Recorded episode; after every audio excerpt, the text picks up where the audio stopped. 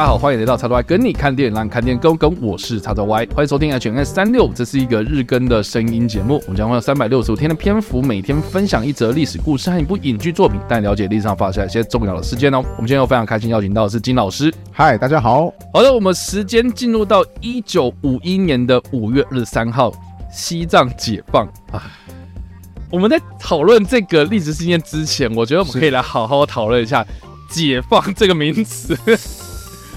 因为，因为这是对，这这算站在中共的角度来看，啊哈，解放嘛，你看他们就是解放军嘛，对不对？就是解放这个名称，我觉得有很有趣的一个观点，嗯、就对，就像刚刚金老师讲，解放军他们都认为就是他们攻入到某个地方是解放他们，嗯、是。可是如果是我们的角度啊，我们说啊，我们被赤化啊，对，对，侵略、赤化等等。所以你知道这个影片推出的前一年，嗯，刚、嗯、好就是我也有做了一个这个火箭大逃亡跟解放西藏的这个历史上今天的影片啊，嗯、然后受到了还蛮多的回响的。哦，真的哦，对，你受到什么样的回响啊？呃，就是有不同的观点在我的底下留言这样哦，对，然后还蛮多人都是在针对这个解放这个名词，就是嗯嗯，就是一直说，就是我怎么可以讲这种话？好，对。那、啊、我心里就想说，呃，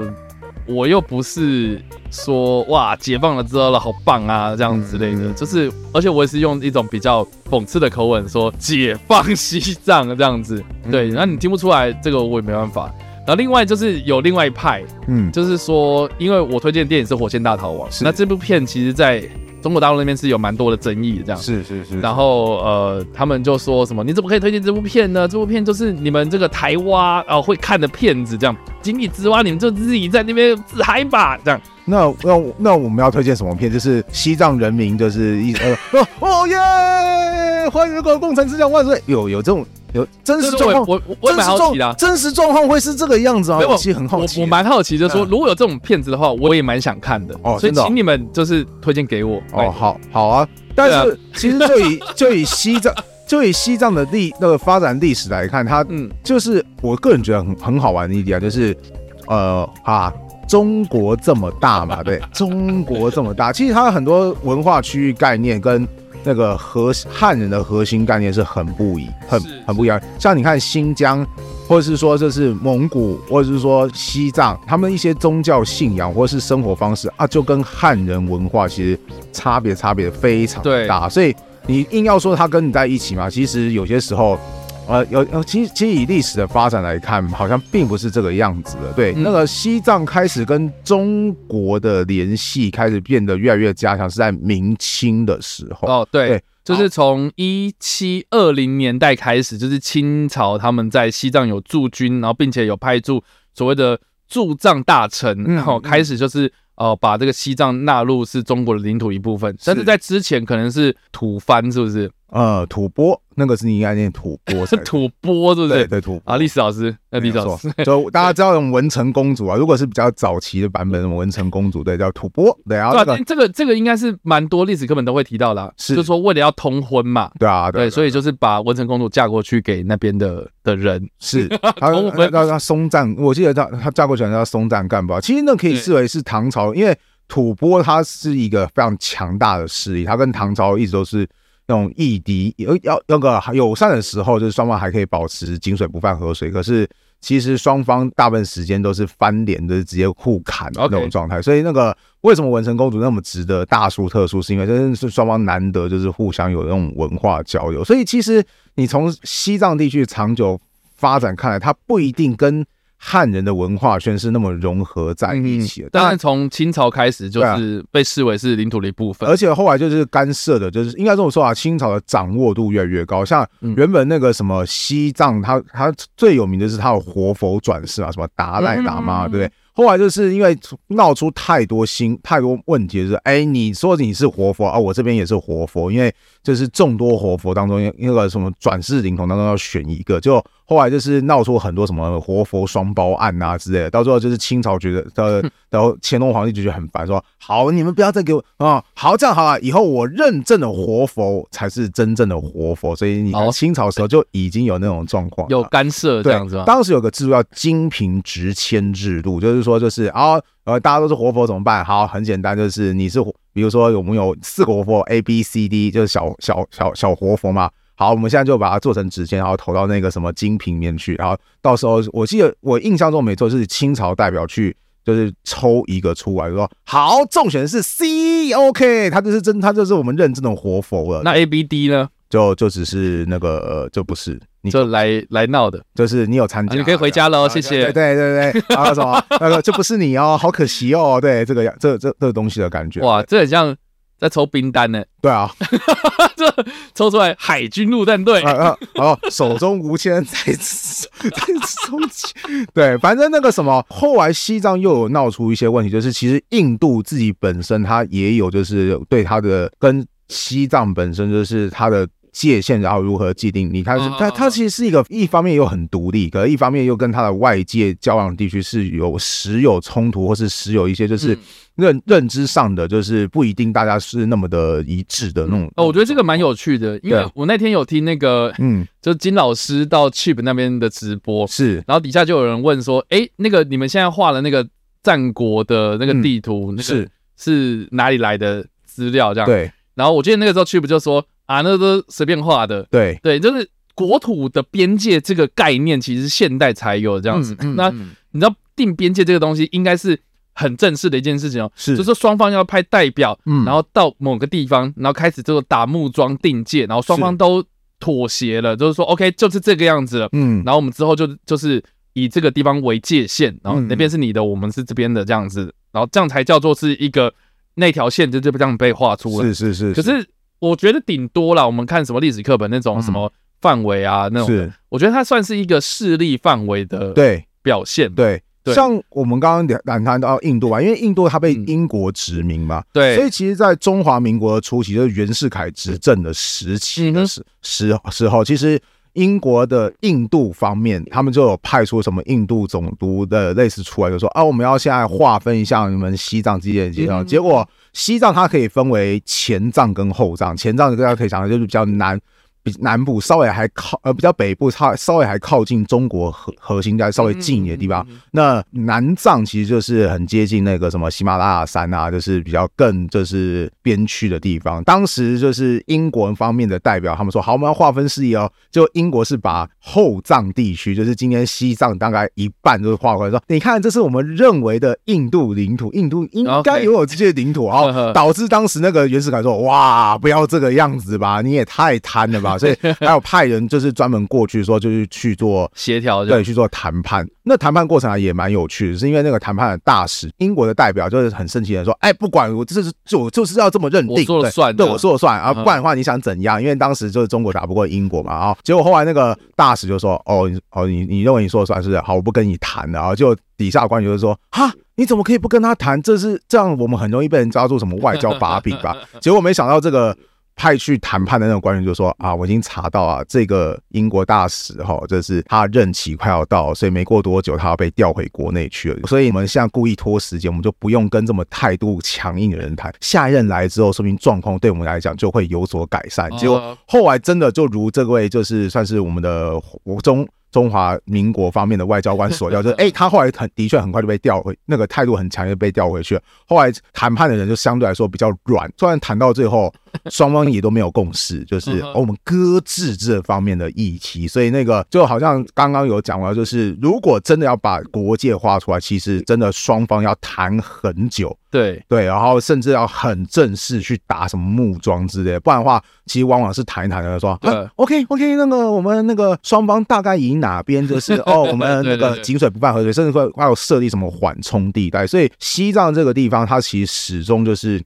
这是他很充满争议啊，就是他，还有他很独特的一面，对啊。大家都会想要说多多少少去干涉，像你看，就是清朝的乾隆皇帝去干涉他们的活佛转佛。像我觉得更有趣的一点就是，我们直接讲到现在的第十四世的达赖喇嘛，他前阵子好像有发表过一个意见，就是说，就是哦，在我之后就没有活佛转世。印象中，对我记得有这件事。结果中共这样跳出来说，哎，你不准哦，那活那什么什么叫做没有活佛转世？你不准哦，活佛要继续给我转世哦。为什么？你知道为什么对？活佛有两个嘛，班禅喇嘛跟达赖喇嘛，对不对？那班禅、哦、不知道，班那个什么，就是班禅喇嘛，他是管后藏地区，那达赖喇嘛主要是管前藏地区，就是我们刚刚有讲的南部跟北部之间的差别嘛，对不对？那其实中共它是已经有控制好，它它它跟班禅喇嘛是已经有关系的了。对，那没有办法掌握就是达赖喇嘛，因为他已经被逃出去嘛。对，那如果这边达赖达赖他说说，如果他就说说我们就停止活佛转世吧，那达赖这一系就没啦。那中共就有一点没有办法控制，有一个名正言顺的理由去控制到前藏地区。哦，所以今天中国说你不准啊，你就给我转世哦。为什么？因为你转世之后，接下来就是我跟你说，就是我们。中共就可以介入到官方说，哎、欸，你看这个小男孩，对哈，那个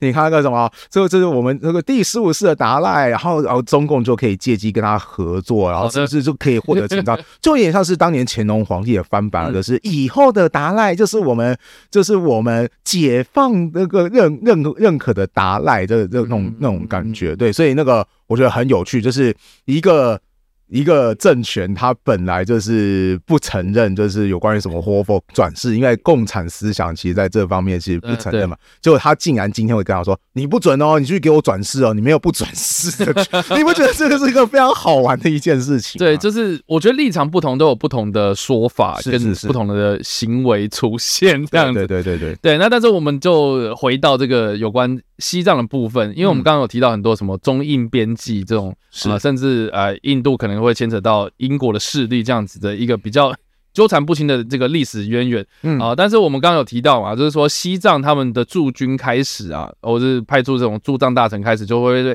视为是西藏是中国领土的一部分。但是到了我们刚刚所提到的这个十八世纪末呃，英国势力介入到印度之后呢，嗯，就开始因为这个袭金问题的关系，就是有跟清朝签订所谓的中印。续订藏印条约这样子，嗯嗯嗯，然后就是呃双方就是把这个问题给搁置这样，是，然后到了民国建立之后呢，西藏他们就发生了一些动乱了，嗯，然后就开始会认为说这个我们西藏开始硬起来了，所以就把这个呃清朝啦或是这个民国之后的这个驻藏人员驱赶，是。导致就是后续国共内战发生的时候呢，他们就觉得就是说我要来寻求国际的援助，看看我们能不能借由这次的机会，嗯，然后我们自顾不暇在闹内讧的时候呢，嗯。我们就来独立这样子。是。啊，但是好像就国际之间并没有太重视这件事情，然后甚至是不太鸟这件事啊，嗯，所以就拖拖拖拖到这个中华人民共和国成立，嗯，然后呢，中共他们就以这个解放西藏或是内蒙啊、海南啊、台湾啊等等这些，就是维持中国领土的完整性的这个大旗，就开始朝着这个青康藏高原前进。然后最终呢，啊，他们在一九七零年的十月呢攻下了这个西藏的东部门户，嗯，啊，也就是昌都这个地方呢，就让这个西藏放弃了国际球员，然后跟中共求和。他们在一九五一年的五月二十三号这一天呢，啊，在北京就签订了所谓的中央人民政府和西藏地方政府关于和平解放西藏办法的协议啊，这是全名哦，哦，就是对协议也是 的协议。哦，好哦，就他们简称和平协议，好。啊，所以就确认的就是西藏哦，跟这个中国是这个领土的一部分呐，哈，嗯，然后并且同意和平解放西藏，并且让这个西藏有保有自己的宗教、政治、文化等等的这样，就是实施所谓的高度自治，是。但是到了一九五五年呐、啊，这个达赖喇嘛，就是我们刚刚所提到这个十四世的这个达赖喇嘛呢，他因为反对中共在西南地区推行所谓的人民公社制度，所以就质疑你们中共片面破坏这个所谓的和平协议的内容，所以就再度爆发了冲突。是，那在这个状态之下呢，到了一九五九年的三月十七号，这个。达赖喇嘛就决定离开西藏，然后流亡到印度，直到现在这样子。嗯嗯。所以有蛮多的电影作品，或是蛮多的影视作品、纪录片等等，都在记录这个西藏的问题。呃，我相信有蛮多人都有看过，但是我觉得一般的大众对西藏问题，其实。好像对于这件事情并没有那么多完整的了解，我觉得很大一个原因是因为我觉得中华民国的宪法里面，我们还是把它当做是我们的领土的一部分嘛。嗯嗯嗯。对，所以我觉得这个在过去的历史课本啊，或是地理课本里面，其实都并没有提到太多，就是呃有关这方面呃就是近代的西藏历史这样子，我们可能就是会把它当做是一部分。是。对，所以我觉得，我觉得中华民国也是这样的态度了。嗯，所以可能造就了说，我们对西藏问题，然后西藏纷争啊，为什么西藏到现在还会有这所谓的藏独的这个推动啊？我觉得对于这个历史的渊源，并没有太多的了解。嗯，对。但是我在这边推荐的电影呢、啊，我就觉得说，多多少少可以稍微理解一下，就是这个有关西藏的文化。嗯，啊，对，那就是呃非常非常有名的这个《火线大逃亡》。嗯，这部片不知道姜老师有没有看过？没有。哦，我在很小的时候时候看过，但是我印象没有很深了。是但是这部片只要是讲到西藏问题，嗯，就一定会被拿出来讨论的片子。嗯，嗯，主要很大原因就是因为它是这个一九九七年上映的，由布莱德比特所主演的电影。那因为有布莱德比特加持，所以其实他的知名度蛮高的。嗯，对，这部片呢，他在当时就是有因为被中共所禁播哦，对，他禁播的东西可多了啊，就是有被中共禁播啦，所以其实就是有造成了一股讨论的热潮。嗯，那我觉得蛮有趣的，就是说，如果我们来看一下这部电影的。故事剧情，其实我就觉得说好像没什么好禁播的，啊，嗯，好，反正他的故事剧情就是描述说，奥地利的一个登山运动员呐，啊，嗯，哦，叫做海因里希哈勒，他是一个真实的人物，是。哦，他在当时呢，就是在二战爆发之前呢，他跟他的另外一个登山伙伴去西藏登山，嗯，啊，结果呢，呃，因为你知道他们是从这个印度进去嘛，啊，嗯，但是因为二战爆发之后呢，印度是英国的殖民地嘛，是，所以他们是来自这个。德国相关的地区，嗯，对，所以就被捕了这样子，因为他的身份在印度被捕，然后结果他就跟这个登山伙伴就在被捕的过程中，然后趁乱就逃出来，就流亡到这个西藏地区，然后就跟这个第十四世达赖喇嘛结缘这样，嗯嗯，所以他。这个电影里面就是有描述了，就是这两个人外国人，然后到了西藏之后呢，跟这个我们现在所知道的达赖喇嘛还年轻的状态的时候，然后相遇，就一起相处了很长一段时间。是，然后所以这部电影的英文名称的直译啊，应该就是说七年在西藏。嗯啊，就是他在这个西藏的这个时光哦，待了七年这样。是，那因为这部片它也有描述到，就是中共它解放西藏的过程，嗯，所以就有很多争议的。那另外呢，也有被中共认定是有丑化之嫌，所以就被中国当地政府禁演。那另外也有蛮有趣的一件事情，就是说，就是当初他们要拍这部片的时候，其实是被中国政府禁止。你们来我们西藏哦这边取景这样子，对。对，所以这部片蛮大的一部分都是在纽西兰拍摄哦，而且它对纽西兰，